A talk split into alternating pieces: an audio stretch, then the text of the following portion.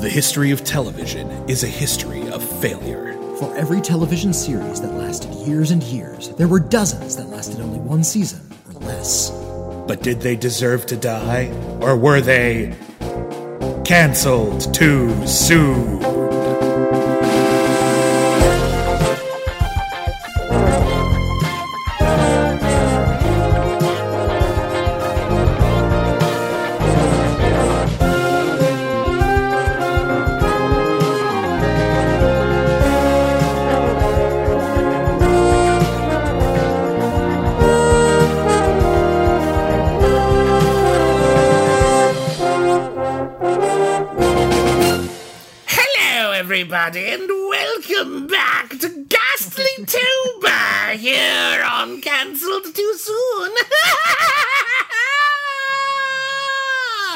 And so forth. I'm so glad I'm here.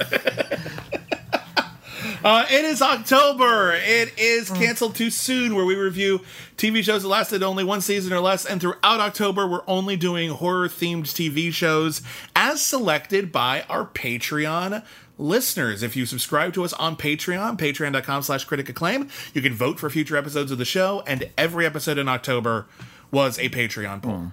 Uh, my name is William Bibbiani. I am a film critic for TheWrap and Bloody Disgusting. My name is Whitney Seibold. I write for IGN and other places as well. I got a radio show. Can I talk about it? Yes, please. All right. Hey, Patreon subscribers. Do you want to hear a 30 minute radio show with a live cast and music and sound effects called The 10th Muse that I wrote and directed myself? Of course you do. Yay. I don't know why I'm reading it like it's an ad. no, I, I, I'm very fond of radio drama, and I wrote and directed a radio show. It's 30 minutes long. I got a bunch of my friends together. They were game enough to do this for me. I fed them enough pizza and coffee, and they uh, they were kind enough to record their voices onto microphone for me. And I finally mixed it together, and it's all done. It's uh, now available for free to the $20 level patrons. But if you want to purchase it, it's 10 bucks. You can uh, hit me up on social media, on Twitter, on I'm also on Instagram. He's at Whitney Seibold. At, at Whitney Seibold. And uh, yeah, just let me know uh, what your email address is. Uh, I can let you know how to get the payment to me, and you will have that in your collection. I will email you an MP3. It will be yours. Uh, I'm really excited about it. It took a lot of work, it was just sort of a personal passion of mine. Uh, the 10th Muse is about a lesbian bar in Los Angeles. Uh, the ancient Greek poetess Sappho works there, and she's not the main character. Uh, there's a talking crab, and there's time travel, and there's a lot of references to punk rock and feminism and all all sorts of wonderful things.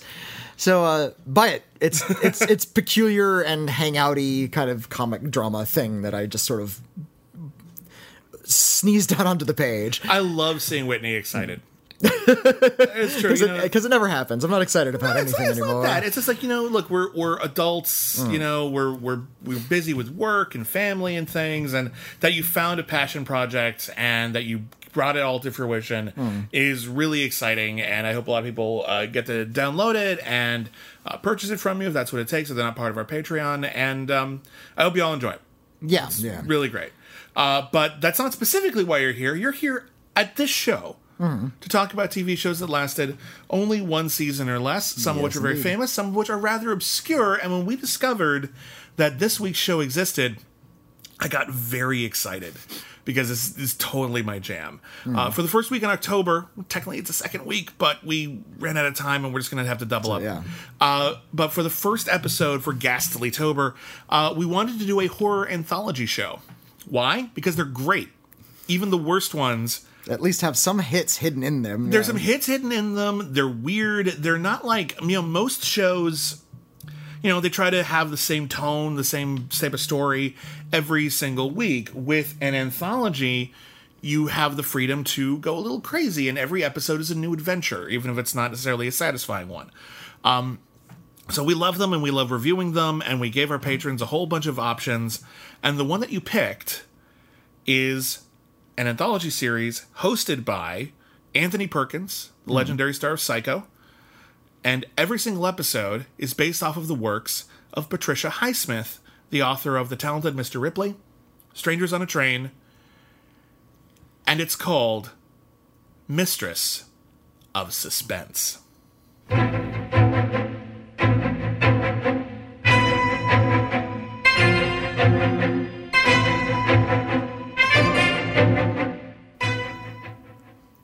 It's also called Chillers, which is a little confusing because there's another anthology series called Chiller. And there's also another anthology series called Chillers, I think. There's way too many things called Chiller. Um, yeah, in America, the show was released as Chillers. Uh, in Britain, it was released as Mistress of Suspense. This is a co production from Britain and France. So half the episodes were produced in England, and those episodes are incredibly British. And the other half are produced in France, and those episodes are pretty darn British. Uh, there's one episode where somebody has a British girlfriend and they talk about how British she is, and she has a French accent. it's like, what are you talking about? You guys are all French. This must be what it's like to like be French and watch American movies set in France, where it's just Oh, like yeah, everyone's just like- talking with British accents, and you're just mm. like, what the fuck? This, you're like country. You're you're a whole sea away.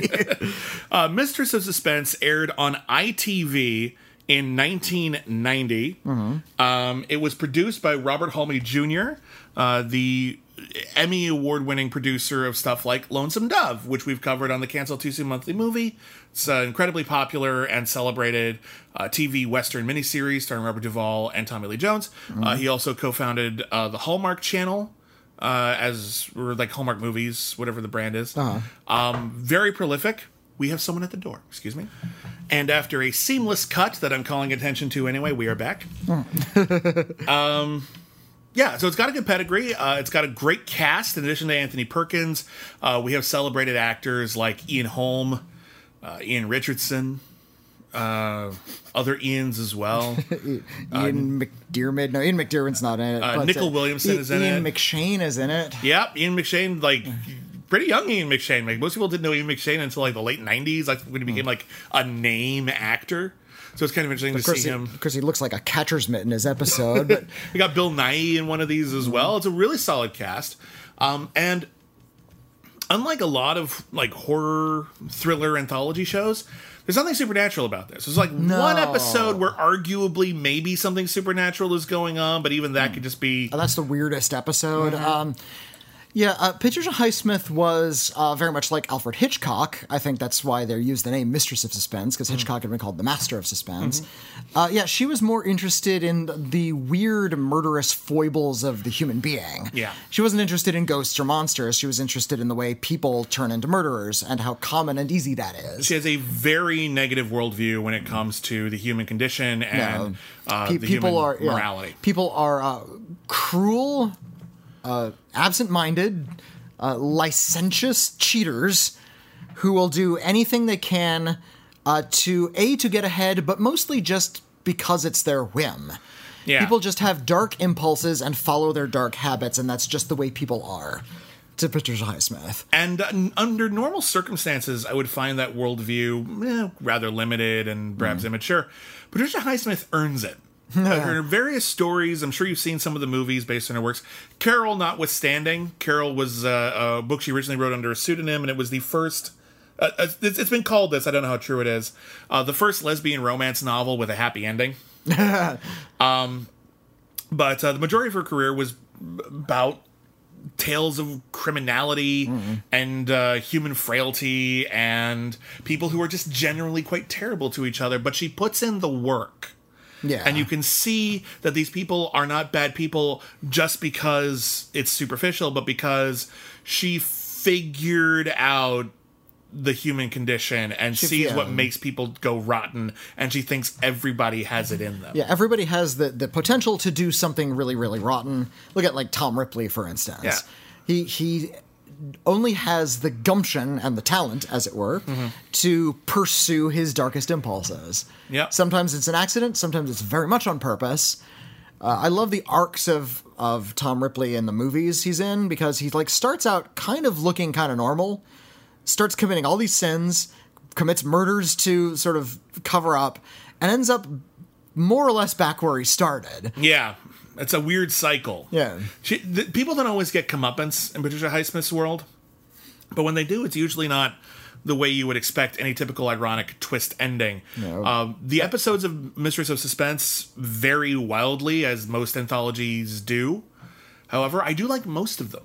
I, I like about half of them a lot. Some Yeah. are just dull. There's a couple of crap ones. Some of them clearly and, uh, have been padded out to an hour long and, and- should have been 20 minutes at most. Unfortunately, this was running concurrently with Tales from the Crypt. Tales from the Crypt was on the air at the same time as Mistress of Suspense, and Tales from the Crypt had already trained us how this story is supposed to work. Um, wife kills her husband at the behest of boyfriend, gets together with boyfriend, boyfriend is really awful, or wife is really awful, or they're just living it up high on dead husband's money.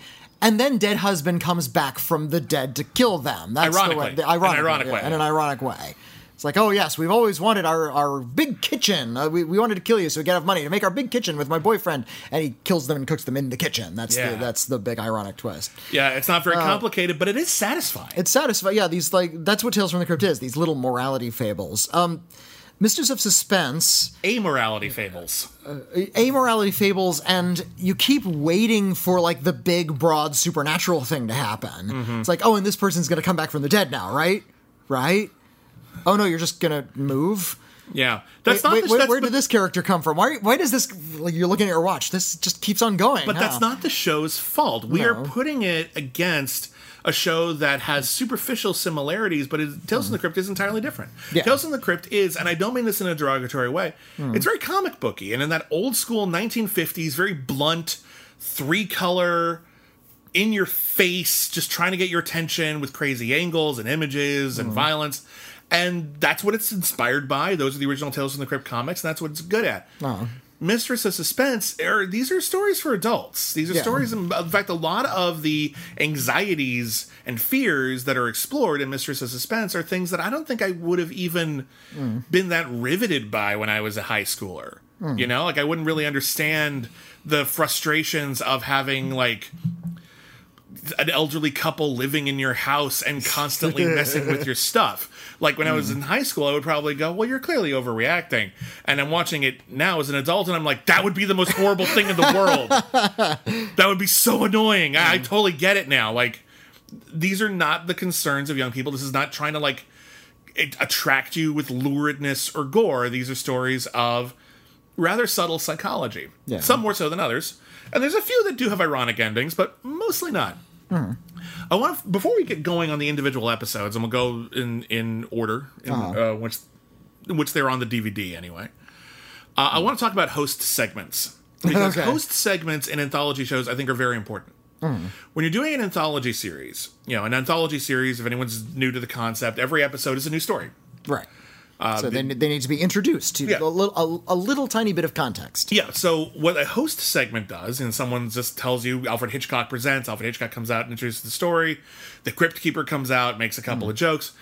It does a couple of things. One, it establishes a sense of continuity between otherwise completely disparate episodes. Yeah. So the whole show feels like it's of a piece. Two, it establishes tone. Yeah. It, it tells you right now this is the kind of story we're about to tell. So buckle up. This is. Mm-hmm. So when the crypt keeper makes ghoulish puns and then cuts off someone's hand and says, "I gotta hand it to you, Reggie," or something like that, like you know you're not supposed to take this episode very, very seriously. Yeah. That that that's really, really important. They also need to, and this is something I wouldn't think would need to be like an established rule, but it's something that I think if there's one thing Mistress of Suspense completely airballs, it's the host segments Because it doesn't make any sense. they need to be relevant in some way. and, and they they bend over backwards to try to make them sound relevant. It's like I, I feel like they had sets at random. It feels And like they- are at Anthony Perkins' house, like, and every host what segment takes place in a new room. It's like, well, I'm gonna have some ice cream. Okay, um, ice cream reminds you of people who ask for too much in their life. It's like, what, what are you talking about? What are you talking? And he just goes on and he drones. And I love Anthony Perkins. And sadly, you know, this was towards the end of his uh, life. Yeah, he, died, he died two years after this. Died two years after this. I, I believe he already knew that he was HIV positive at Yeah. that point, and um, it's hard to imagine this was a big passion project for him. It feels like he's kind of just collecting a paycheck on this one. He's always Anthony Perkins. He does his job, but he's not really super invested in the material. He's just kind of saying lines for most of it. You don't get any of that sort of impish cleverness you get from some of the better, even Psycho sequels. Have, have you seen the new Creepshow yet? No, not yet. I hear it's pretty good though. It's, it's really good. That's it's, It's quite good. Um, the host doesn't speak. It's kind of annoying. What? the, the the host, uh, the creeper, the the one that sort of introduces, just sort of like looks through a book and shows you pictures. It doesn't actually say anything. Well, it's an odd choice. And, and it's a it's a good effect. It's a like a practical puppet. But I'll have to check it out. Um, I'm looking forward to it. I just haven't had a chance. I've been so busy. I've been Yeah, trying yeah. to just do all these damn podcasts. Um, but uh, yeah, Anthony Perkins just you know shows up in like a curio shop. You know, all of these possessions were possessed by people once, and, here's they liked them, and now no one knows. anyway, here's a story. I'm like Anthony, just bring it home. Like I, sometimes I don't even think he saw the same show we did. I, I imagine he didn't. It's I- entirely likely. But like the, whoever wrote the material, unless Anthony Perkins is just ad libbing this shit, someone should have seen the show. Someone should have read the script. Someone should have told him what the fuck is going on. he just it's such a shame because I was excited, like, ooh, Anthony Perkins. uh I like Anthony Perkins. He's a really good actor. Doesn't have anything to do with him. Barely. Honestly, I- I'm not even sure why he's here. like this, we might have been better without a host segment this time. But in any case, every episode begins with Anthony Perkins going about his business, talking to the camera about something completely banal, and then moving on. And the first episode is actually a pretty good one. Uh, the first episode. I, I might have seen them out of order because I watched this on Yeah. Amazon Prime, and I think they were they broadcast in different order on there. I, so- I, I, I have them on the DVD order. That's what we're going to go with. I think Alright. I think it's a little different from broadcast order, but what are you going to do? Uh, we're going to start with uh, episode one on the DVD. The cat brought it in. okay, yeah, this was the second one I saw. Uh, so in this episode, uh, there's a nice house in the country. Uh, there's a, a man and woman, and I think their niece and uh, like an, an uncle are living there. Uh-huh. And uh, one day they're just having tea, and the cat comes in, and the cat has brought in a couple of human fingers. just the fingers, nothing else. Two human fingers attached, the little little knuckles attached with the on the hand. And- There's a and- ring on it. It's somebody's left hand. Everybody looks at the fingers, and they're having their tea, and say, "Good lord." The cat brought in some fingers, and then they talk about it for a while. Well, the fingers are just there on the ground. Well, what, what do we do with fingers? Oh, I don't know. It's probably an industrial accident. Oh, maybe it's not, Reginald. Hmm. Where do you think the cat got them? Oh, I don't know. Oh, what, uh, more biscuits, please. Yeah. And just- I thought the whole episode was going to take place at that conversation. Just with the fingers on the floor next to and I kind of would have been fine with it. It was a hilarious counterpoint. Hmm. Um, and then they're like, "Oh, well, we should probably put them in a box or something before the maid sees them. She'll have questions. Should we take them to the police? Well, I don't see what good that would do. we can't reattach them now. Clearly, some foul play is afoot that could be investigated. But Yeah. alright. The uh, the the elder statesman of the family starts taking it upon himself to make awkward inquiries in town. Hmm. Like this is a good bit where he goes to the pub and he's just like, "Do you, do you know anyone who's ever disappeared?" Why do you ask? Oh, you know, I was just reading in newspapers that sometimes people disappear, and I thought maybe someone did. I was reading this. mm, Yes, it was a mystery story of some kind where somebody Yes. was missing some fingers. Um, over the course of the We're, episode, we're speaking that way because they are unbelievably prim upper upper class British people. I feel like this episode is trying to send up that uh, that element of stiff upper lip British aristocracy, where you act like everything's fine, even if everything is clearly not fine. Um, and I think this one is one of the more satirical episodes. I actually really love this episode. Uh, yeah, I like this one a lot. Um, what happens is over the course of the episode, they, they uh, investigate and they find out whose fingers they are. They find out whose fingers they are, and it's a guy who went missing. And then they ask his employer, like, "Do you know anything?" And then finally, the employer, played by a relatively young Bill Nighy, Uh huh. um, I can't recall seeing him younger in anything. Uh, he shows up and he's just like, "Oh, yes, about you. I was here about my uh, employee who you're looking for. Yeah. um, I thought you should much want to know. I um, I killed him."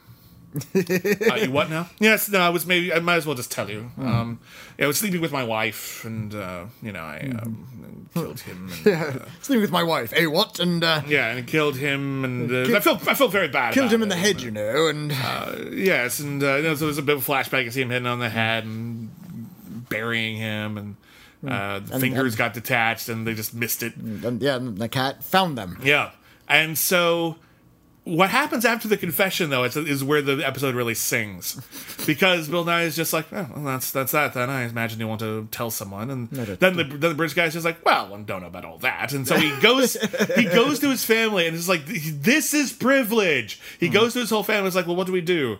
Do we do we tell the police that he confessed to a murder? Oh, I don't Well- think so. Well, what good will it do now? we'll just send him to jail. And he seems yes, nice justice for the dead person. and and then they decide to like say we'll, we'll, we won't tell anybody we'll just let it go and here are the mm. fingers you know they, they're yours anyway at this point i figure and he drives away and then the niece has a great last bit which is like yes well i bet in a fit of guilt he drives himself off of a cliff. That's how these stories end, right? Like assuming karma is going to work for them. and the last shot of the movie is just Bill Nighy dri- like driving into his house and calmly walking indoors, mm. having gotten away with murder because everyone's too polite to do anything about it. And it's a really, really great story about Yeah. how you cannot trust justice to work. You actually have to be a you, part of you it. You have to do it. Yeah. What a yeah, but- great tale! I But love this Patri- film. Patricia, Highs- Patricia Highsmith was pretty cynical. The systems will not work for you. The only thing that will work for you is you. Yeah. And uh, yeah, if, if the upper class British aristocracy will let murder get just slide, Yeah. then murder will slide. And uh, yeah, Uh, it's it's hilarious. The scene where the the I think it's the father and the son are in the shed. Uh, it's his like- father and like his his brother, Or his, bro- yeah, or something his- like that. And the father is played by the actor who played Senex, and a funny thing happened on the way to the forum. Um, oh, can't remember the actor's I'll I'll, right I'll look yeah. him up. Hang on. a second. Yeah, and they're just sort of like poking it with a stick. Oh, don't you think we ought to get the ring off? And that they're doing these really Edward Fox. Edward Fox. That they're doing these really grim things to the fingers is pretty hilarious. yeah, no, it's this is one of the highlights of And the it, show. and it ends with a, really a penetrating uh, shot of the cat. This was the second episode I saw. Okay. Uh, the second episode on the DVD is an episode called Sauce for the Goose. and this was like the tenth episode I saw. So, weird. Sauce for the Goose uh, starts off like a pretty f- familiar thriller. Um, there's a uh, uh, Ian McShane plays a crooner Oh. who uh, goes to a really unimpressive gig in a very unimpressive town. And he's a very unimpressive singer. Yeah, he kind of sucks actually. like he, he's he carries he's got the suave down because he's Ian McShane, but But he's Ian McShane is not a singer. He like, can't sing. Like he's like, he, can, he can carry a tune, but I wouldn't hire him to of, sing. yeah. I wouldn't hire him to entertain people with his singing voice. but uh, he he's out of money. He's got no place to crash, and you can tell that this is a habit of his. Mm-hmm. He goes up to an inn that is run by a, an unhappy housewife, Uh, charm- and her and her husband, and her who's kind of a dick. Yeah, and and he just sort of uses his Ian McShane charm to slime his way inside and get free room and board. Basically, Uh, and and he's kind of upfront about that. It's like, oh, I have nowhere to stay. Can can I stay in here? And, and it just he's just constantly flirty with this woman who it's difficult. just clearly hasn't had love in her life in a while. Yeah, and it's difficult to tell if he's putting on airs or if he's actually into her. Yeah. And uh, they begin talking about how, well, this is really great. And they start having like a proper affair, sneaking around and doing sexual things behind closed doors. And the husband guesses it right away. Yeah. And he's just like, go ahead, have your affair. You'll come crawling back. It's just a fling. Um, she finally, uh, he ends up having to go away. And, uh, you know, he's got other gigs. And she's very lonely and sad. And then finally, she, we find out she engineers it so that her husband trips and falls down the basement stairs and breaks his neck and dies. Uh, this is all part of a scheme with her and me and McShane that We've- didn't see. It's been we also camera. forgot to mention Chekhov's freezer. It's gonna they have a, a, walk-in freezer uh, that She keeps in- her ice their- cream in. It's her one vice. It's kind of a bizarre thing to have just in your kitchen. It's like this ordinary country kitchen, but they have this gigantic walk-in freezer. They have a the middle. gigantic walk-in freezer, and like, yeah, they're bed and breakfast, but I don't get the impression they have more than like seven rooms. I don't know if you need a giant freezer for that. um, but um, so the whole thing is okay, great. My husband's dead. Now we can get married. But then and they do. and they do, and uh, he immediately kind of gives up on the relationship and just starts eating off of her savings and talks about s- s- selling the bed and breakfast, which she doesn't want to do. And she quickly realizes that he is not invested in this, and he was the one who suggested murder. And, he now keeps- I'm guilty of murder and he's not. and now he's going to engineer it in such a way that I'm going to die. That's what he says. I'm going to. He doesn't want to kill people. He likes finding ways for people to kill themselves. Right. So they're like go back to like they go on a date by a cliff, and he's like, "Run to me, darling, run!" And he's we're standing at the edge of a cliff, and she goes for it, and only then does she panic, like, "Wait a minute!" You're trying to kill me, aren't you? He's like, "No, no, no, no, no, no." so she's so she plans counter murder that involves that freezer. Uh, well, he plans, I guess he plans a he murder he- that after involves he finally convinces her that everything's fine, he plans to trick her into going to the freezer, and then uh, he he sabotages the latch that keeps the door open Mm. while you're inside, so it just closes and locks, and then she'd die. But the joke's on him. He accidentally locks himself inside. She figures it out, and she decides to just let him stay there Yeah, as he's just kind of- dying and freezing to death. It's really creepy. Oh, she's just sort of standing there watching him plea for mercy. And then after he's dead, she like goes to sleep, has a wonderful night's sleep. She feels better. and then she goes and she realizes, oh, he's dead now. Okay, now I need to get my story straight and talk to police. Okay, well, okay, well, I, think he he's saw the him in the freezer. Of course, I went into the freezer. Oh, I should go into the freezer in order to. Oh, my glasses. He's got my glasses. That's evidence. I should take those out. She goes to the freezer, not realizing The that the latch had been sabotaged. and then the door closes, and then the last shot is her freezing to death.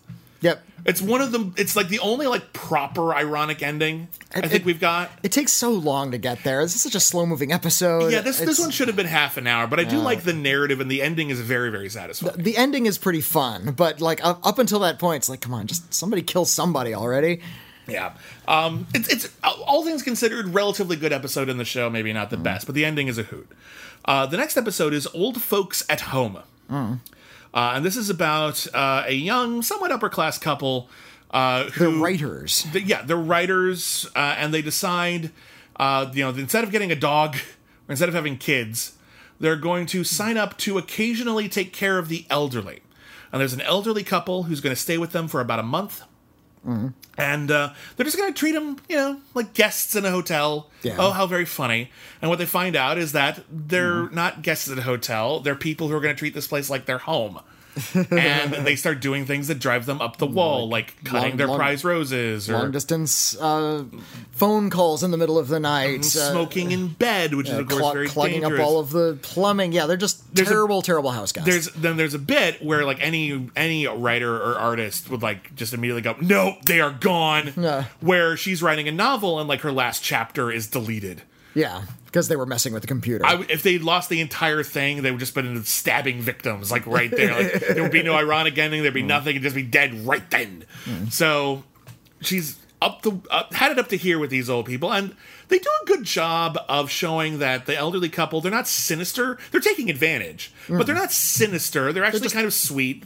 They're they're just really de- destructively clueless, Yeah, like and again they, they and that's not charming. and and they know that they're that they're taking advantage of hospitality, but the hospitality was offered, so they're taking advantage of it, and it all builds to a really great ending. It's not Really? I love this Oh, ending. I hate this ending. I love All this right. ending because here's the ending. Oh. The ending is uh, they finally decide, you know what, screw it. Let's just we got to get away for a night, and they go away for a night. Mm-hmm. And when they get back, the house is on fire Yep. and they see the house on fire and they realize what happened. They were smoking in bed or whatever.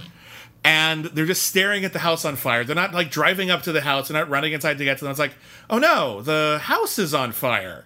Oh well. Oh, no. It's a good Well- thing I took out that insurance policy. yeah, well no no no it's not that, let's stop that. That's not that cute. Because it's not about them being like winking to the camera. It's about how they decided to commit murder without committing murder and they're fine with it and they're just sort of just like oh no the house is on fire oh no um Oh, it's too late. Oh, yeah, much too late. It's clearly not too late. Yeah. Like, like, well, okay. Well, it just, it just, it's just, they're not going to kill them, but they decided not to try to help. Yeah. And they both agree to right then. And it's like, oh no, what about your novel? Oh, I always keep a spare with me. Mm-hmm. Oh, do you? Yeah, I do now. Oh. okay, well, great. And so they like feel pretty good that this this old couple is dead, and it's just about how they had committed murder in their heart. Yeah. Whether or not they actually committed murder, and then the joke's on them. The old couple is fine, and they saved the television. That's the one thing Awful. they saved. I love this little bit of, sinis- of sinister cynicism, where it's just. I, you've given up on these people emotionally. You hate them so much that the whole point of the story is You're how evil it how yeah. evil it is that you don't care if people die. That's it. Yeah.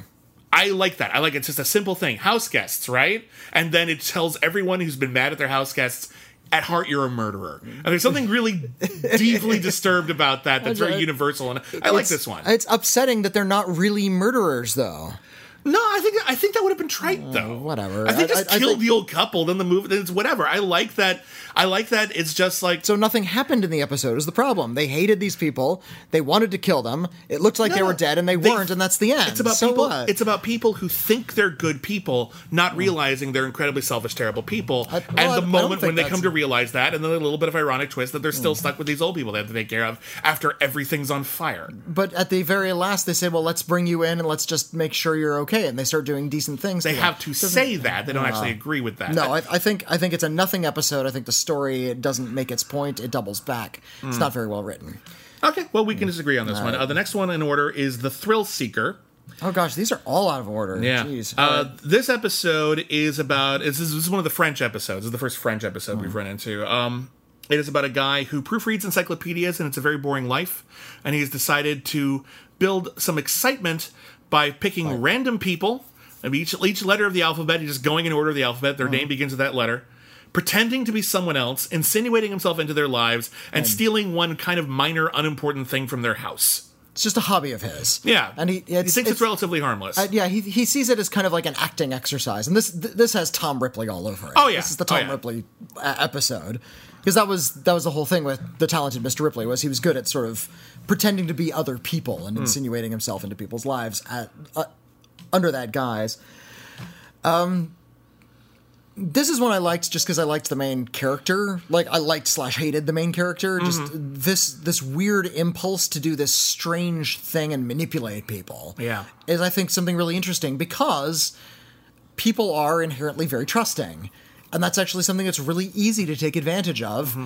Even in a harmless sort of way. I think what what he sees, is what he's doing, he is stealing from these people, but not important thing, yeah, not, a- money. Not, yeah, he's not like, a shoe. He's not trying to make them like destitute by robbing them, and he's not living off of this sort of thing. He just wants to know that he got one over on. Yeah, he's just trying to uh, dance through the raindrops, as it were. Yeah. and uh, that's a very interesting impulse, and I Mm-hmm. think that's something we're all att- occasionally tempted by. Have you ever lied to a stranger, like to a clerk or something? I, I, I, one time when I was young, Ah. I was on an airplane and someone asked me what I did, Hmm. and I was like, "I'm a storyboard artist." there you go. Just once. I, I, I'm actually a little ashamed of that. It, did- it was a no harm, no foul thing. Yeah. and like that's it. I was like, I'm just gonna have a little cheap thrill today, and I'm, I'm very embarrassed by that. That was very immature of me, but It's, it was immature, but what what harm did you do? It would be like you told someone- a stranger a lie. They have an interesting story. They'll never know Yeah. unless they're listening to the podcast now. Wait a minute. that guy who was sitting next to you on the plane was a fraud. and people say, you know, they put a lot of value on the truth, but do they? If if it's really completely harmless, why? No, I don't know. I, feel, I have a sense that I have a big guilt complex in general. I, I can't. I can't just Well, lie to people. but that's like on that. you. that's Well, not on them. You're not hurting them at all. Well, I'm not entirely sure that's true, but in any case, um, and of course, it all leads to tragic death. Well, and he, en- he's- he ends up, uh, two of his victims end up in the same place, Mm-hmm. and it turns out he took something that actually was valuable, uh, and he's trying to take something else that turns out might be also very valuable. Mm-hmm. There's also this interesting bit where he tries to go straight, but then he finds out that he can't work unless he's got this sense of release. Uh-huh. There's also an interesting thing it plays with, and it was a little unclear on the ending, but I get the impression that because the framing device is him trying to confess to murder. Okay. And I have a feeling that he didn't actually care. The character he was playing cared. Ah. Uh, So it just gets a little fuzzy for me at the end. I wasn't entirely sure Hmm. Yeah. how it came together. Um, I, but th- I think uh, reality was like sort of unraveling at that point. Perhaps. So you couldn't really tell which char- which character he had played was actually him at that point. Mm-hmm. in any case, Hmm. it's pretty good. I, I think it gets a little muddled, but um, it's certainly a very solid Patricia Highsmith setup. Yeah. Uh, The next episode on the disc is the weirdest damn thing. Is this the Sam Fuller episode? This is the Day of Reckoning. This is the only episode oh gosh, this is the weirdest thing. a lot of these episodes are made by people who directed a lot, but like this is the only episode directed by a filmmaker who you should know who they are. Like they, they're important. Uh, this is directed by Samuel Fuller, the director of films like Shock Corridor uh, and The Naked Kiss. He makes very in-your-face confrontational films. Sweaty, hard-boiled, uncomfortable movies. Yeah, brilliant filmmaker. Brilliant filmmaker, but very in your face. Uh, and here he is, uh, more or less adapting an Upton Sinclair novel. Uh, a working class guy runs into Friendly Man. The Friendly Man says, I could use a husky guy like you at my poultry farm. And he go to the poultry farm, and we learn what a terrible fucking nightmare chicken farm is. Uh, now, Yeah. the guy who runs it is kind of okay with it because he seems to like get off on chickens in a weird way. Not sexually, he's just really interested in chickens. He's really interested in chickens, and he loves being able to dominate them. He has this whole monologue about how about how he has convinced chickens that days are only four hours long, so that they'll lay more often, and Oh. and he just. Yeah, he's just kind of divorced from human experience. He just only knows exerting authority over chicken chickens. kind chicken the chicken coops by the way they're all automated there's chickens everywhere the noise is unbearable the stench is unbearable and it's constant it's like entering hell And it's the dude's house. It's not And even like and yeah, like it opens a door in his bedroom and there's the chicken farm. It's, it's totally surreal. It's like a dream. Yeah. And uh, they begin to realize one of them isn't right. okay. So here's it's so weird. So this guy comes to visit It's like. Chicken Run. They're organized. This so the chickens are revolting. Finally, something we agree on. This his like nephew comes to visit him, and he starts having an affair with his aunt, who I think is a non-biological aunt, but still Yeah. kinky and weird. Um, and uh, they uh, he, the the nephew has like a bunch of like I think he visited the farm too young and got really traumatized by all the violence to the chickens and everything. So he starts having these really surreal dreams, but. The opening of this episode is fucking bizarre. So and after the Anthony Perkins bit, it's this guy and he's home. And like, oh, the chicken stuff. And he gets picked up by a truck. And he gets picked up by the truck. And then a rooster walks in front of the camera. And you, on, there's a freeze frame on the shadow of a rooster. Oh, and then there's And it looks- music. It looks really shifty, that rooster. They keep cutting to a rooster looking shifty eyed. I don't think the rooster actually does anything. I think it's Sam. a chicken. It's the dumbest animal. I'm just saying, it's not like there's like one smart chicken who's like gonna like lead an evil revolt. It's Well, not I like mean- it's not like that movie. What was a White God, where there was a dog that had been abused by people. oh, and white, then- white dog. no, White Dog's a Sam Fuller movie. Yeah. I'm talking about this like uh, chick, like Oh, from, European from movie. just like two years ago. Yeah, yeah. Was that White God? That was White God. You're right. Yeah, yeah. It's a, it's it's an odd movie, but Uh-huh. it's about a dog who undergoes like he's a good dog who undergoes some horrific abuse, and then finally leads a revolution of dogs that are running through the streets of a city killing people. It's pretty amazing. Um, it's not like that's happening. They just keep cutting to the rooster anyway. And then uh, the the the the chicken owner's like his daughter dies tragically, and it's really sad. And then his wife gets revenge by releasing all the chickens so that they peck him to death. And it ends in this really surreal bit of just all like this army of chickens just walking around. They've never been free range before. They've never seen the sun, and it's just them going, "Well, he's dead." And there sure are a lot of chickens. And she's like, I know. We should have sex. And he's just like, Well, I suppose we should. and then and then it just cuts to the In chicken. front of the chickens? and then like it cuts to like the rooster's eye as he's looking at the house, like ah, ha, ha, ha, ha. totally different from every episode of the show. It doesn't look like it, so doesn't feel like it. And I get it. Sam Fuller's going to do whatever the fuck Sam Fuller wants Right. to do.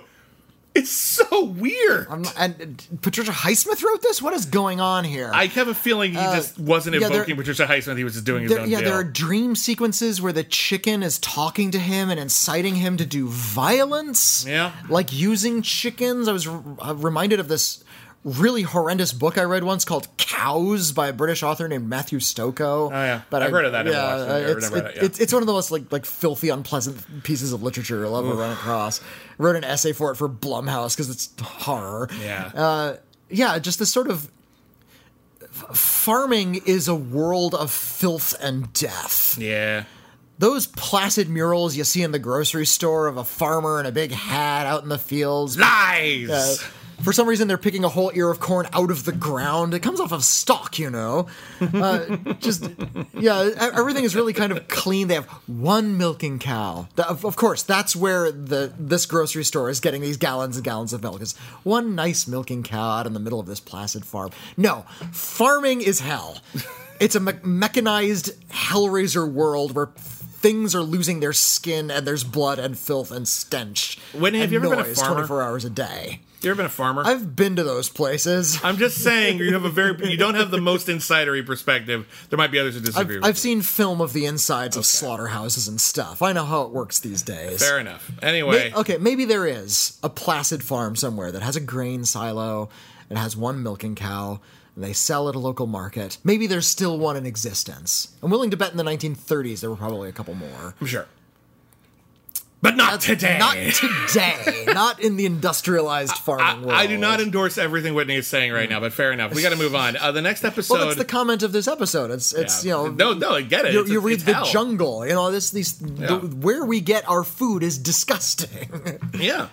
Uh, the next episode, boy, was this one a big letdown. Puzzle. Uh, Puzzle is about a French advertising Oh. executive who's dating two women at once. oh yeah, and there's no ending. Yeah, it's it's not like even a thriller. It's Uh, this- it- oh, yeah, it's not is sus- it's suspenseful because like when are they going to meet? But like with this very slight change in tone, Uh-huh. this is a comedy. It's it's almost like a farce. This guy is you know a, kind of a classic French Lothario, which I've Mm-hmm. heard it, Eddie Izzard refer to. My name is Pierre. I've come from Paris. I've come to have sex with your family. Well, come on in, help yourself because of the debt of honor to Lafayette. to General Lafayette. Uh, Uh, no, he's just he's just he's dating two women at once. Uh, when one girlfriend leaves his apartment, he puts all of like that girlfriend's things in a box, like her picture on the bedstand, Mm. and takes out the other box with the other girlfriend's things and puts that girlfriend's picture on the bedstand, and so on and so forth. well, one's and one's a screenwriter. One's uh, one's an English screenwriter who is French, and one is uh, a French model for the advertising agency. who is French? Who's who is French? to, to be fair, um, they're both quite nice. Like, there's no Hmm. like evil one. They're both they're both lovely people, and they both. I don't know what they see in this guy, but they both are very fond of him. and and you're willing to look the other way for a lot of it because he's French. And the French look, the French invented infidelity. Look, so I get the impression he's going to get his comeuppance eventually. So, like, you know, he and- shouldn't and be he- doing this. and he does. He he uh, wants to go look for a home. He's uh, arranged. He's been told by one of his bosses that he would be uh, more manager material, like he'd be more promotable if he was married. Hmm. So he's debating which one of these he's got to dump one of these girls, Oh. and they're both really not just Good catches, Not, yeah. Not only are they great, like they're both wonderful, uh, but they're both helping him with his work. Like one of them's a model, the other one comes up with advertising ideas he has flat out stolen. Yeah. And she keeps asking, "Oh, did they like that idea I sent them?" He's like, "I don't know. It, it, it hasn't come back yet." Meanwhile, his boss like, "I love this idea you've got." Uh-huh. So he's a dick. Um, and uh, then like he's gonna buy a house, maybe, and he wants to bring them both over to see the house, but they both come over at the same time, and they both decide that they hate him, and then they punch him, and that's it. There's, they try to sell it with like this Yeah, one cool bit where he like turns both of their faces into a puzzle and then reassembles them so that they're half one person. That doesn't mean shit. I'm not, I'm not sure where he's getting those puzzles of his girlfriends. Well, you but, can uh, you can make pre, you can have puzzles made. You I know, it's there's just a it's a standard pieces too, so they. Would fit together. It makes sense, but yeah, no, honestly, it's not suspenseful. It's not Will, horrifying. will they find out? Oh yeah, and they found out what happened. They got mad and they left him. I bet it was they actually, shot out the tires of his car, and that's kind of it. I haven't read the short story for this one. I mean, it's Richard Highsmith, so I bet it was good anyway. But I bet this worked better as a short story when it's just about this guy trying to balance everything and Hmm. you know just the anxiety of that. But when you're watching it as a movie, it's too similar to rom coms. Yeah. So it doesn't really come across as particularly suspenseful or exciting or even that fun. Hmm. yeah. So this one just big old dud. Uh, the next one is one that should have been 20 minutes. Uh, it's called Slowly, Slowly in the Wind. Sl- slowly. Slowly in the Slowly. wind. Which one was slowly? This is the Scarecrow slowly? episode. Oh golly, what the hell was happening in this one? This one again. This would have been fine in in under 20 minutes. Before an Yeah. hour, it's so padded. So uh, uh, James Fox, who Mm. I think is on Downton Abbey, okay. Uh, he plays a rich man who bought an estate and he wants to farm cherries there and live there in his old age. And his daughter is played by Maryam d'Abo, uh, who the, the lesser known d'Abo. Most people know her sister, but um, yeah, Maryam was the uh, lead in The Living Daylights opposite uh, Timothy Dalton. Um, she she's the light of his life, and she loves him dearly. And he has a feud going on. It's kind of a Manon of the Spring thing uh, with this Other family. other business guy. Yeah, there's, there's there's a family living next door, and it's been their land for forever. And what he wants is to buy uh, the river, from them, wants to buy that land. And they're like, no, it's been in our family for generations. He's like, well, give you this astounding amount of money and it'll set you up for life. And they're like, yeah, we're not really worried. We're worried about generations to come. We want future generations to have this. And he's like, well, what if I just bought it for my lifetime and then it reverts back to you? And they're just like, this is getting weird and we're leaving. so he's really obsessed with, with having his own way. And then his daughter uh, falls in love with the son of this guy he doesn't like. And uh, he, the, the guy the, the father of the, the, the of the young man Mm-hmm. actually is like, this is great. We can put this feud beside us now. Our kids will be happy together. You'll have this land because it'll be in the family. Everything's solved. Mm. But and he's dri- just it like, drives James Fox totally bonkers. Like, no, this can't happen. We're rivals. We're Hatfields and McCoys. I, I need I need this for my identity. So he kills the guy, oh, and the guy just disappears. And what people don't realize is that he put him in the scarecrow. That's That's it. Well, he well, gets the, and it's he, that looks he looks at the scarecrow like in the wind every once in a while and chuckles to himself, knowing that he won. That's it. Well, and it's so anticlimactic the way the scarecrow becomes involved because they're setting it up. It's like, ooh, the scarecrow. Scarecrow's going to come to life and kill somebody. No, that's not the way this show works. No, it's really Uh, not. Oh, I got it. He's going to use a body. He's just going to string somebody up. He's going to be all rotten there like a skeleton. It's going to be really Tales from the Crypt. No, He just he covered him up and he can't tell. He, covered up- you'd smell No, well, that he- shit. He, killed the guy and w- got too tired disposing of the like he killed him out in the middle of a field. And so he's like, okay, well, what am, I can't just leave him here. so I got to like drag him four miles back to the estate. So starts pulling this guy, gets tired on the way, and realizes he can hide him in the scarecrow. Mm. It's like this would have been much more wicked if like you had Again- thought this out. Again, know? if it's punchy, this would be fine. Again, if Maybe, it's 20 yeah. minutes in and out, it would be uncomplicated, maybe a little derivative of other stuff we've seen. They're probably post State Patricia Highsmith story, but what are you going to do? Uh, it would have been fine. This is 50 minutes Yeah, I- of a story with like two plot points and not a lot to say about it. uh, most of these episodes take a while to get going to let you know like what the story is. Yeah. like you're like something like with the cat brings in fingers, inciting incident. Okay, you got your story immediately. But uh, you know this guy's dating two women, and they're kind of slowly meeting out information, and they're trying to build suspense through letting the story sort of progress until the actual premise emerges, and it Right. turns out he has to make this decision. This one, I feel like I, I kept on waiting for it to start, Yeah. and then it was over. Yeah, it's like I'm waiting for the premise to start. It's like okay, you have this rivalry, and it's going to incite something. Oh, he's dead. Yeah. You killed him without doing the story. like the, all of the the tension and build up stuff was nothing. I was just Yeah, you, no- you there's no chatting with Maryam d'Abo. And there's no like, f- and there's no like follow through at the end. Like someone finds out, but they decide not to do anything about it. There's no like ir- irony. He doesn't lose his daughter or anything like that. It just Mm-hmm. sort of happens. Uh, the next one I liked a lot though. It's uh, a curious suicide. Uh, and this one, Nicol Williamson, uh, who you probably know best as Merlin from Excalibur, Yeah. but is an excellent actor. Uh, he's excellent as Merlin. I just Yeah. as overall he's an excellent actor. Uh, he plays uh, a man who's visiting England, and uh, he's visiting an old. He, he, his wife tells him to visit an old friend. He's been living in a loveless marriage, and the reason why is because the woman he actually loved married a friend of his who betrayed him, Ah, ruined stole, the Stole relationship. the love of his life. Yep, married her. She died several years ago, and there's no. There's, he's never had any closure. So he goes to visit this guy. They talk for you know about half a day. The guy's not evil. He's just kind of a just kind of a dick. Yeah. you know, not not not not even the worst in the show. Just you know, kind of a womanizer. He loved her, but he's moved on so fast that Nicol Williamson is offended by it, and um, and then Nicol Williamson kills him. And what he decides to do, and he talks about this from the very beginning, and this is smart on this show, establish early on where we're going so that we'll have the patience to get there. Uh-huh. He flat out just said he's talking about how people try to get away with murder by removing clues. And his idea is I'm going to add clues. I'm going to implicate myself so that it's so obvious they wouldn't do it. So he leaves his suitcase behind. He kills the guy in such a way, and, and then he leaves his suitcase behind. So and then he calls him up and says, "Oh, I left my suitcase behind." Something the killer would never do because Right. it just implicates you more. So he does that, and it works.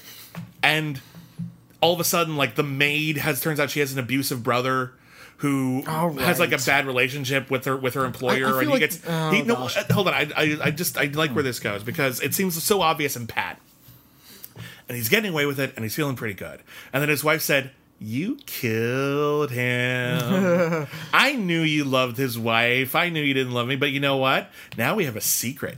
Now we're together. We're we're we have a closer bond than we've ever had before. Hmm. Yeah, I know you never loved me, but now that we're closer together than ever, we can build a whole new life around this. And Nick Williams is just like, "Fuck it, I'm confessing." and he goes to the police station to confess, but then the guy, the patsy, killed himself, and he's like, at this point, it's too late anyway. So he just goes back and is like, "Fuck it, I'll go back to my wife." that I don't like. Yeah, It's just this like little Uh, abject misery. Like just is like you can do no right or wrong. it's a cute ending, but I feel like just like the last one, there's way too much chaff.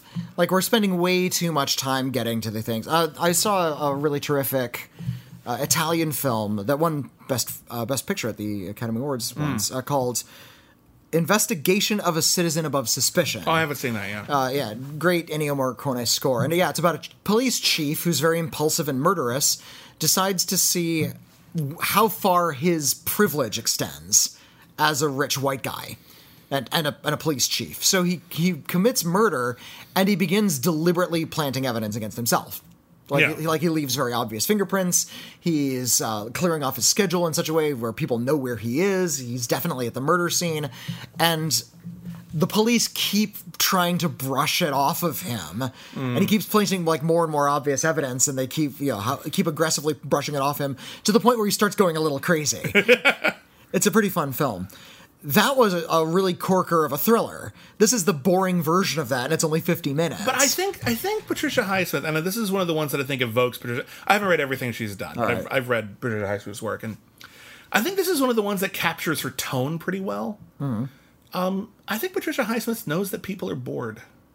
yeah, People people have boring lives, and she's kind of fascinated by that because in that those moments of boredom and loneliness and that's when your mind starts going. Your mind starts filling in blanks and making Yeah. things more dramatic or more interesting than they actually are. And as a result, this one doesn't feel padded to me. This one feels like because some of them are just people walking around houses doing nothing.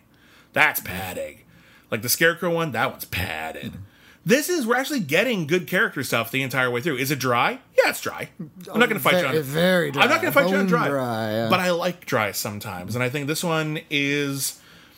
I think the the all of the dead space we get with him and his wife informs the end of the episode. So I think it, I think this one works. I like this one obviously more than you did. Okay, yeah. um, I, I, I was not impressed with this one. Uh, the next one is, geez, is it my least favorite? It's a bird poised to fly. Oh, this was the first episode I saw. Oh God, what a horrible yeah, and, intro! and yeah, it was not a good place to start. No, this is a terrible episode. um, this one is it's about an architect who's in love with someone who clearly isn't that into him. Yeah, like they go- keeps ghosting him, and Yeah, he falls in love with a, a French woman and she goes abroad, and we're not really sure what happened to her because he doesn't know what happened. He becomes obsessed with her absence. Mm-hmm. And there's this whole like rigmarole with who's writing letters to whom and who's getting those letters and he finds out that she's yeah she's not into him and is actually having a relationship with somebody else and that and drives like- him even crazier and by sheer coincidence, the guy lives neighbor. like right it's above him right but that's a coincidence. Yeah. That's so weird. And so like he's checking his neighbor's mailbox and is trying to write letters on both of their behalf to manipulate their relationship and mm-hmm. so that she'll become obsessed Yeah. with the other guy just as he's obsessed with her and mm-hmm. then he ends up killing the guy and that's it it's it's one of those movies where like i, I understand excuse me uh, TV shows. Yeah, I'm sorry it's one of those stories where it's about obsession and i get that obsession is often quite irrational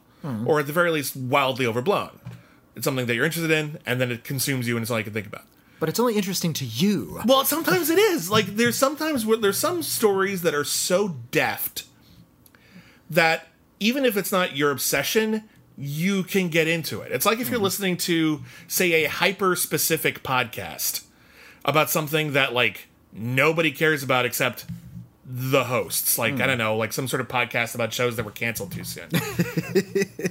and like that's that's me tooting my own horn. But my point is like you've ever heard just someone talk about a subject that you didn't know you gave a shit about? Hmm. And they're so passionate and so into it that all of a sudden you're fascinated. Here's an example: uh, Defunctland. Defun- oh yeah, It's a great YouTube series, and you should totally I've check seen it out. some of those, Yeah, they're yeah. wonderful. And here's the premise of it, if you're unfamiliar with it. amusement park rides that no longer exist. Hmm.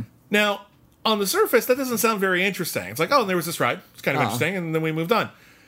There's a huge history to all of these rides. People who rode them, people who died on them, the weird genesis of their creation, which, especially in large theme parks like Disneyland, hmm. can be incredibly elaborate. Like, did you know that, like, Splash Mountain at Disneyland, do you know why it's called Splash Mountain? Because it has nothing to do with the actual ride other than you know, the splash it makes. It's called Splash Mountain because the movie Splash was a hit movie and they thought they could capitalize on it. Splash had come out like years previous by the time they opened that ride. Splash Mountain was in development that long. oh my gosh. It's weird. Ugh. I never knew I was fascinated by defunct theme park rides. I'm not even that into theme parks. Like I like them fine, but like I'm fascinated by defunct rides. So like you can latch on to someone else's obsessions Yeah. or their weird niche interests, hmm. but you have to invite them in. Nothing in this episode makes me share his obsession with her. Nothing about it makes me go, oh, he's got a point. I I guess I'd be a hmm. little obsessed. Like, there's something about Mary. You see how Cameron Diaz is everyone's dream person. Okay. Everything she says just pits everyone perfectly. And it's a tragedy for her because she keeps attracting all these, people are falling in love with her. But she's just such a wonderful human being that you kind of understand why hmm. that would happen. So the movie hmm. kind of functions. I haven't seen that movie. You've never seen this movie? Okay. Well, in any case, this one doesn't do the work, and so I'm spending the entire episode going, "Oh my god, get a hobby!" And it's well, and it's filmed Something. in that, that soft, deep blue, hazy, erotic thriller kind of way. like Skinemax too, because it's on shitty video. there's a lot of that really kind of KTWV, easy listening, adult contemporary jazz bullshit that's just playing throughout. And yeah, like it starts with him wiping blood on his face, like, oh, it's going to be interesting. Oh, I was wrong. The one thing I will say about this episode before we move on, there's one thing I admire. If you look at this episode, you just watch the beginning when he writes, he's writing a letter. That's Mm. the framing device. He has really good penmanship. Let's move on. like I was watching him, just like, ooh, look what he did with that H. That's a fun. He's fun. Speaking of weird obsessions, um, uh, have you ever like been writing something down, like writing something in longhand, or you just write a sign, and you just sort of step back and think, "Wow, that was a nice S." Yes. Like you admire your own handwriting for a moment. I picked this. I picked Like that that's a good up. number three that I just wrote. Like it's just a perfect shape. I picked that quirk up from my dad. Like when he would, he would read the newspapers and he would like just practice his penmanship on the margins. And by the time I got the comics, he would have like the entire Russian alphabet like Okay. dru- like like doodled on the side. I'm like, oh, good Russian alphabet. Dad. Yeah, moving on. Hmm, Garfield likes lasagna today. Um, moving on. William, Garfield likes lasagna every day. Garfield likes lasagna. Get with it. Jeez. Moving on. The next episode. This one is a total Tales from the Crypt episode. Uh, this is the stuff of madness with and Ian it- Holm. and it's like the chicken episode. This one's totally bizarre because it's there's two stories going on simultaneously that don't quite intersect, and they're both really strange. So Ian Holm uh, is a semi-retired lawyer. Uh, his uh, wife and he have an odd quirk. They have a lot of pets, and they love their pets. They both love their pets, and they like they feed their pets from the dinner table. Like, oh, I'm not hungry tonight. Let's just give the steak to the dog, and then they do, and they love the dog. But throughout their lifetime together, they've had so many pets that they decided to memorialize them all by having them, them, yeah, yeah. by having them stuffed. And instead of just putting them like in the parlor or something, Uh-huh. they've created a menagerie in their backyard. Hmm. Which I'm like, you're in England. It rains. That can't be good for those. like that can't be right. I don't know a lot about taxidermy, but I feel like that can't be You know, good. maybe, maybe there's a way to like coat them in wax or something so they're waterproof. I- I, yeah, I don't know a lot about taxidermy. it's a either. practical question I would have liked answered, but whatever. The show doesn't care.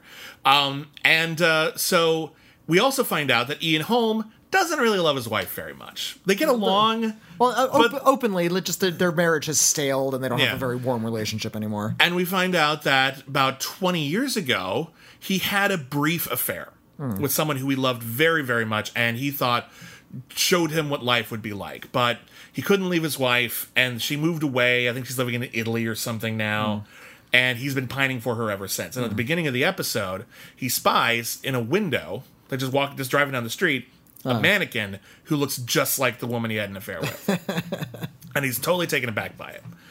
And he decides, while his wife is going through like this thing where her menagerie has captured the attention of the local news and they want to do a paper story on and like she- her weird obsessions. And she's totally okay with the fact that they're writing this story to sort of make fun of how weird she is. Well, she thinks it might like give people hope who love pets, but I'm like, dude, most people are gonna find that shit morbid. Yeah. like they're just they just are. Fortunately, it's pre-Twitter, so like if you missed the paper that day, you'd never know. Right. But like nowadays, I would never. I would be like, oh, no, we are not letting the news anywhere near our house. That's gonna take. That's gonna be taken real weird. Yeah. and honestly, they'd be right. Um, but uh, meanwhile. While she's memorializing all of her pets, he decides to. I'm glad this didn't go to him like just stuffing someone and killing them, but like he Which, decides which, to. which happened in Tales from the Crypt, by the way. Of course it where, did. Where uh, um, M. Emmett Walsh gets taxidermied by his wife. I had I was having deja vu as well. Uh, but yeah, he, he there's a funny scene where Ian Holm decides to buy the mannequin, but he wants that very specific mannequin, and there's like a store manager who weirdly enough I get the impression has done this bit before. like someone wants to buy a mannequin so they can have sex with it. Oh. And he's just like, Oh yes, I'm sure we can find the right one. Oh, you want the wig and everything. Like, no, let's get some lace under things for your mannequin. What about these? Oh no, stockings are uh too modern for the play I'm putting on. Yes, that's it. Oh yes, of course. Of course, the the play, right, right, right. Wink. what about these? Like, oh yes, good. We'll, we'll need a bra to match, and that whole bit's gold. that whole bit's great because you know there's a there's that additional There's a- story there- under there where this- this happens more often than you'd think. This un- underground black market sex mannequin and then guy. so he brings the mannequin home and he dresses it up, and then I don't understand this bit. He doesn't keep it in like his study or something. He it puts in it in the gazebo, garden. yeah. and then like when the reporters come in and they're talking about all the pets, all of a sudden there's this weird, creepy mannequin. in lingerie. And his wife, who knew about the affair uh-huh. and like never said anything, but she knew. We saw this.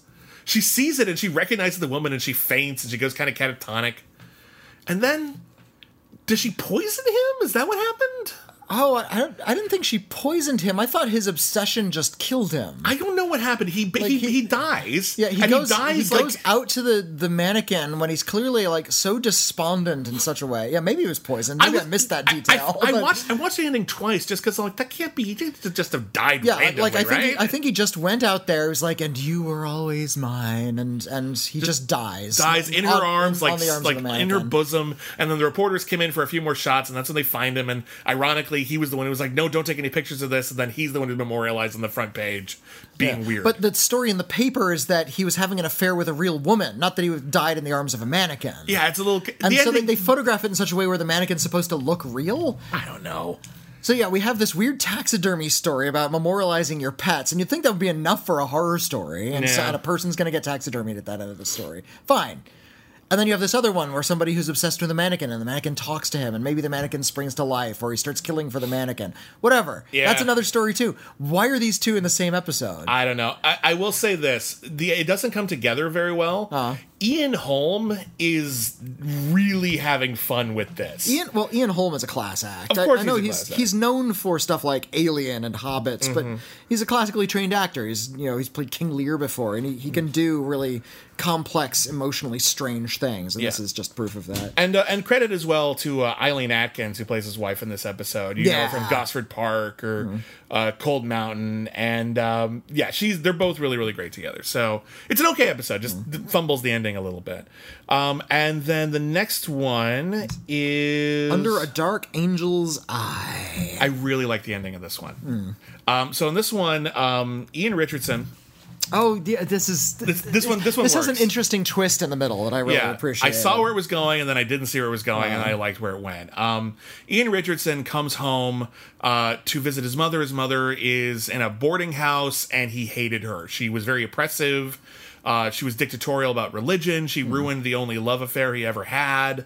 Uh, he's just incredibly miserable, but he's got to show up and put his things in order. And for some reason, he just can't see his mother.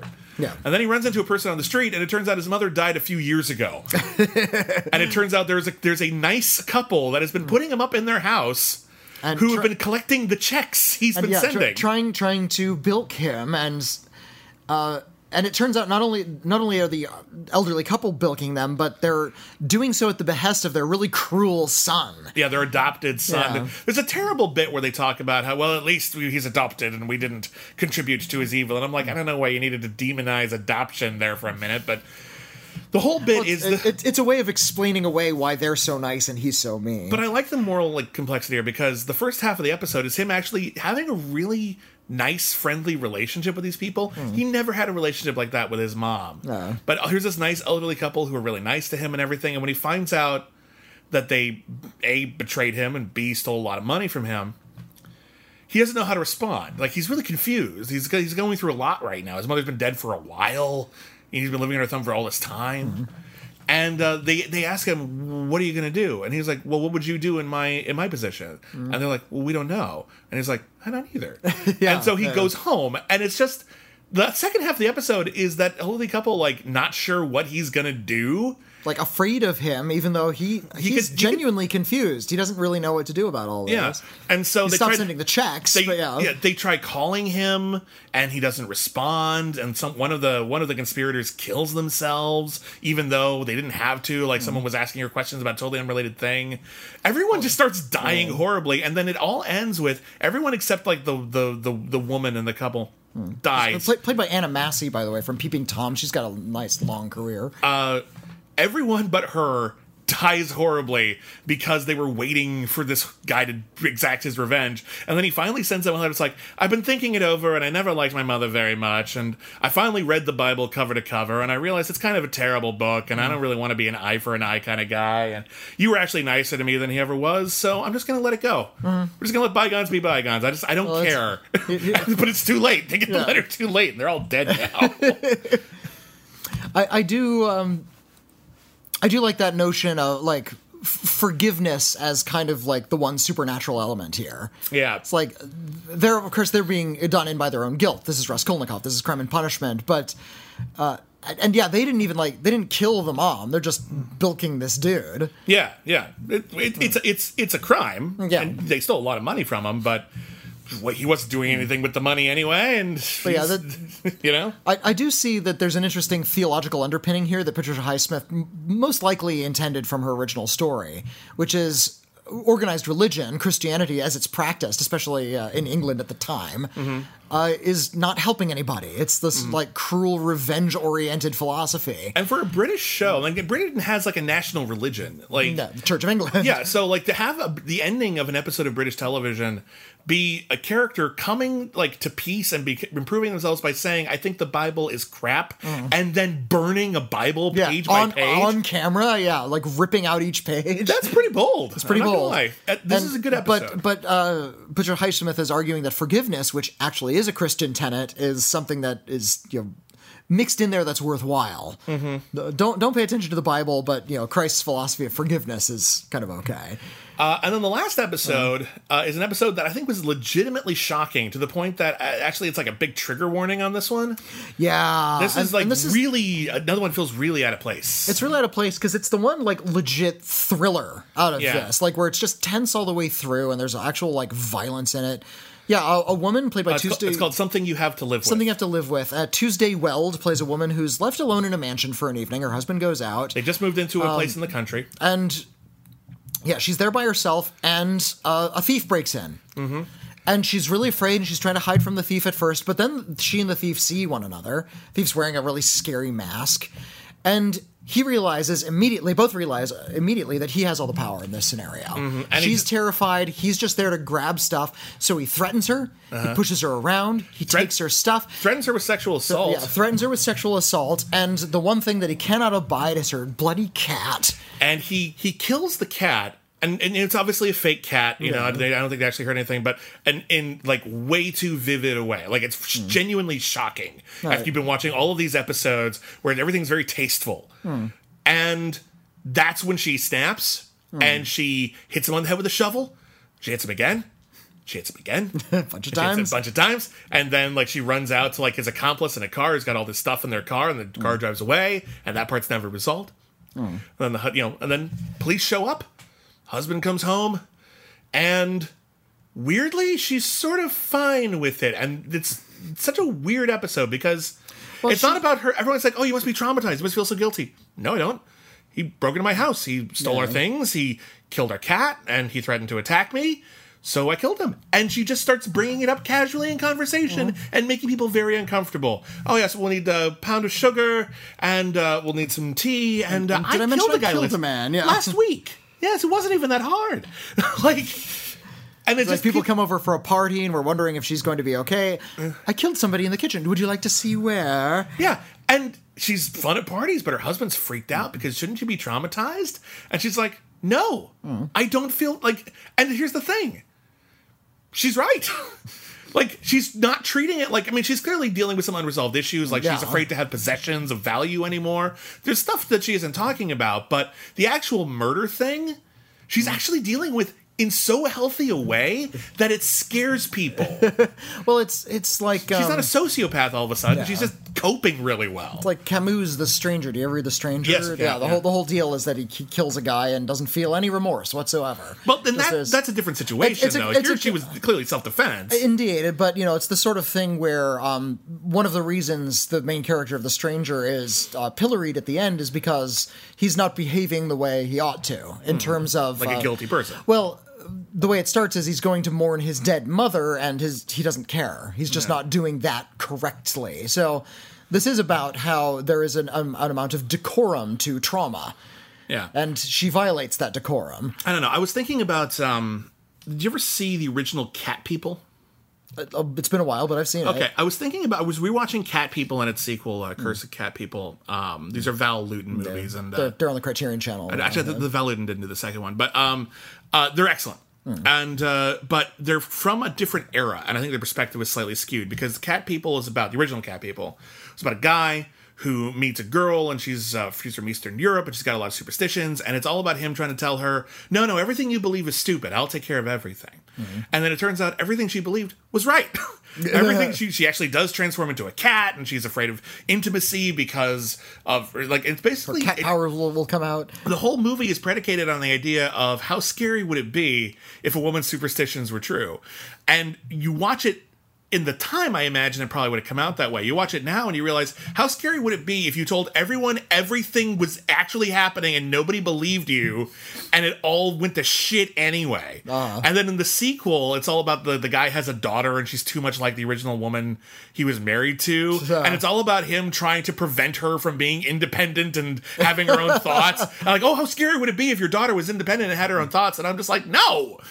And I'm watching this and I'm like, I feel like it's supposed to be scary that she's not acting normally. And in mm. factuality, it's more uncomfortable for me for her Yeah. that no one else is appreciating that she's actually just dealing relatively well. Mm. And they're just giving her shit for like being upfront about it and being able to have an open dialogue about it and To be, to be fair, she is dealing with it a little too well. Like she that she brings it up at parties and brings people into like the site of the actual killing. It's gonna make you That's like darkly funny in a way. Well, it, it is, but at the same time, I'm sort of admire her for it. you know, right. just like breaking down the walls of hmm. like propriety and just be like, I'm going to talk about this the way you talk about anything else. Yeah. Oh, you're pointing at some prize roses? Good for you. I killed a guy. Hmm. like, that, great. I mean, not great, but you know what I mean. Like, let's have that talk. Um, it's a very, it's a very Highsmith kind of story, and Yeah. um, it's, it, I think it's a good send off. Although, again, if you decide to watch this for yourself, wow, did that violence just come out of nowhere? it's just nothing else like it in the whole series. It was really disturbing. Well, something I, I, I appreciate about this story is I've seen countless films with violence, you know, horror movies with violence, Yeah. where people get rent from limb to limb and people just die by the score, and there's you know some kind of horrible killer. It's really rare that we see the aftermath. Um, that's something I appreciated about Rob Zombie's Halloween 2. There was a good port, like a good 30 minute portion of that movie. I think it's like half the movie. yeah, where it's just people dealing with the fallout from the first movie, and, and even when Michael, Michael, Myers, Myers, isn't even in it, and even when Michael Myers is in it, they don't know yet, and they're still just dealing with Yeah. the post traumatic stress. All that, all, that- that, stuff is brilliant. all that stuff and it, i mean the movie overall is just bonkers and dumb but that portion of it is really great it's really genuine. Yeah. and the people are like now they're really comfortable with friends but then they get these like really horrible flashbacks so they just have bad memories and it's about dealing with that trauma.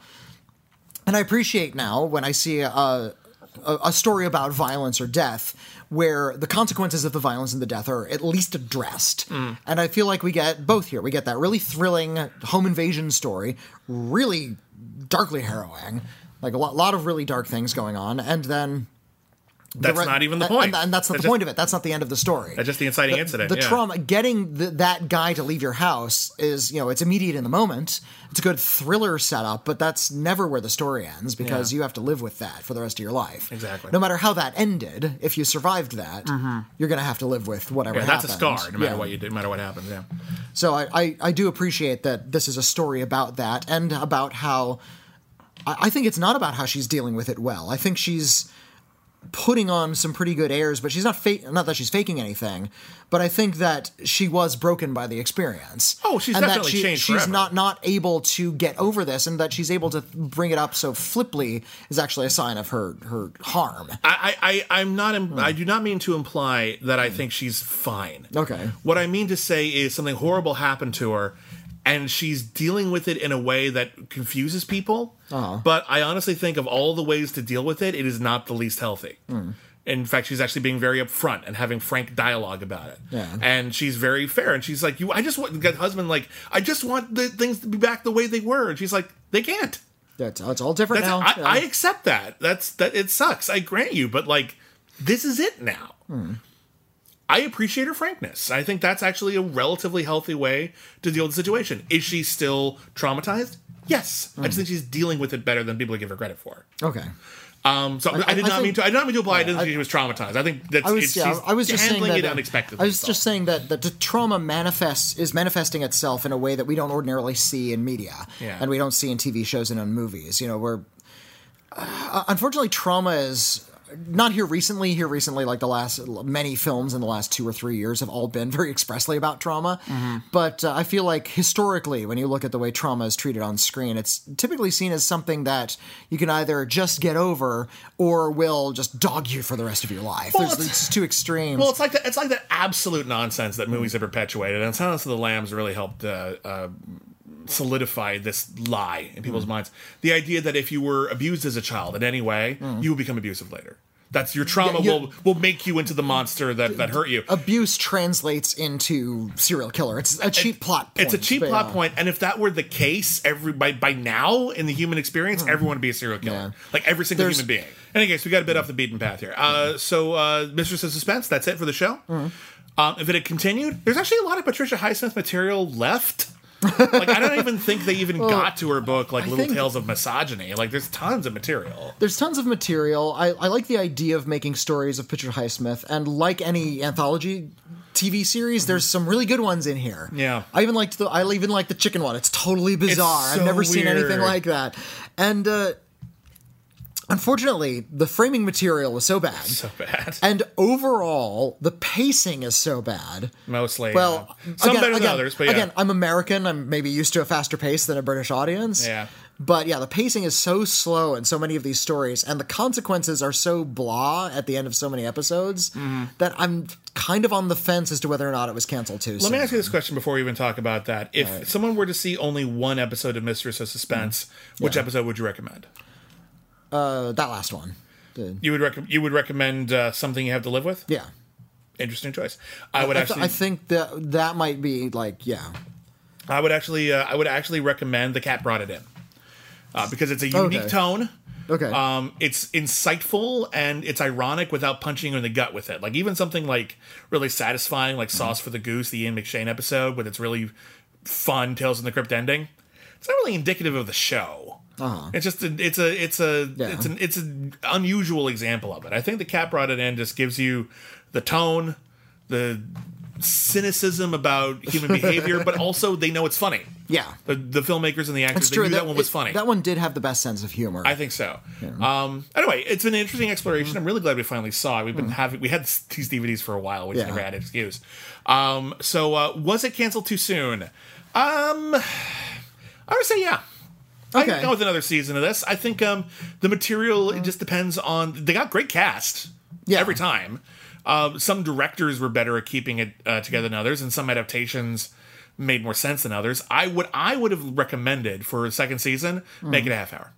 yeah. I think if it was yeah, a half yeah. hour, even the bad episodes of this would have been way better. I think you're right. Yeah. Um, and I'm thinking of uh, you know Tales from the Crypt, which was airing at the same time as this, Yeah. and uh, that was a half hour show. Yeah. And I'm trying to think, you know, there are Tales from the Crypt episodes that couldn't stand to be 50 minutes, Yeah. even ones I really like.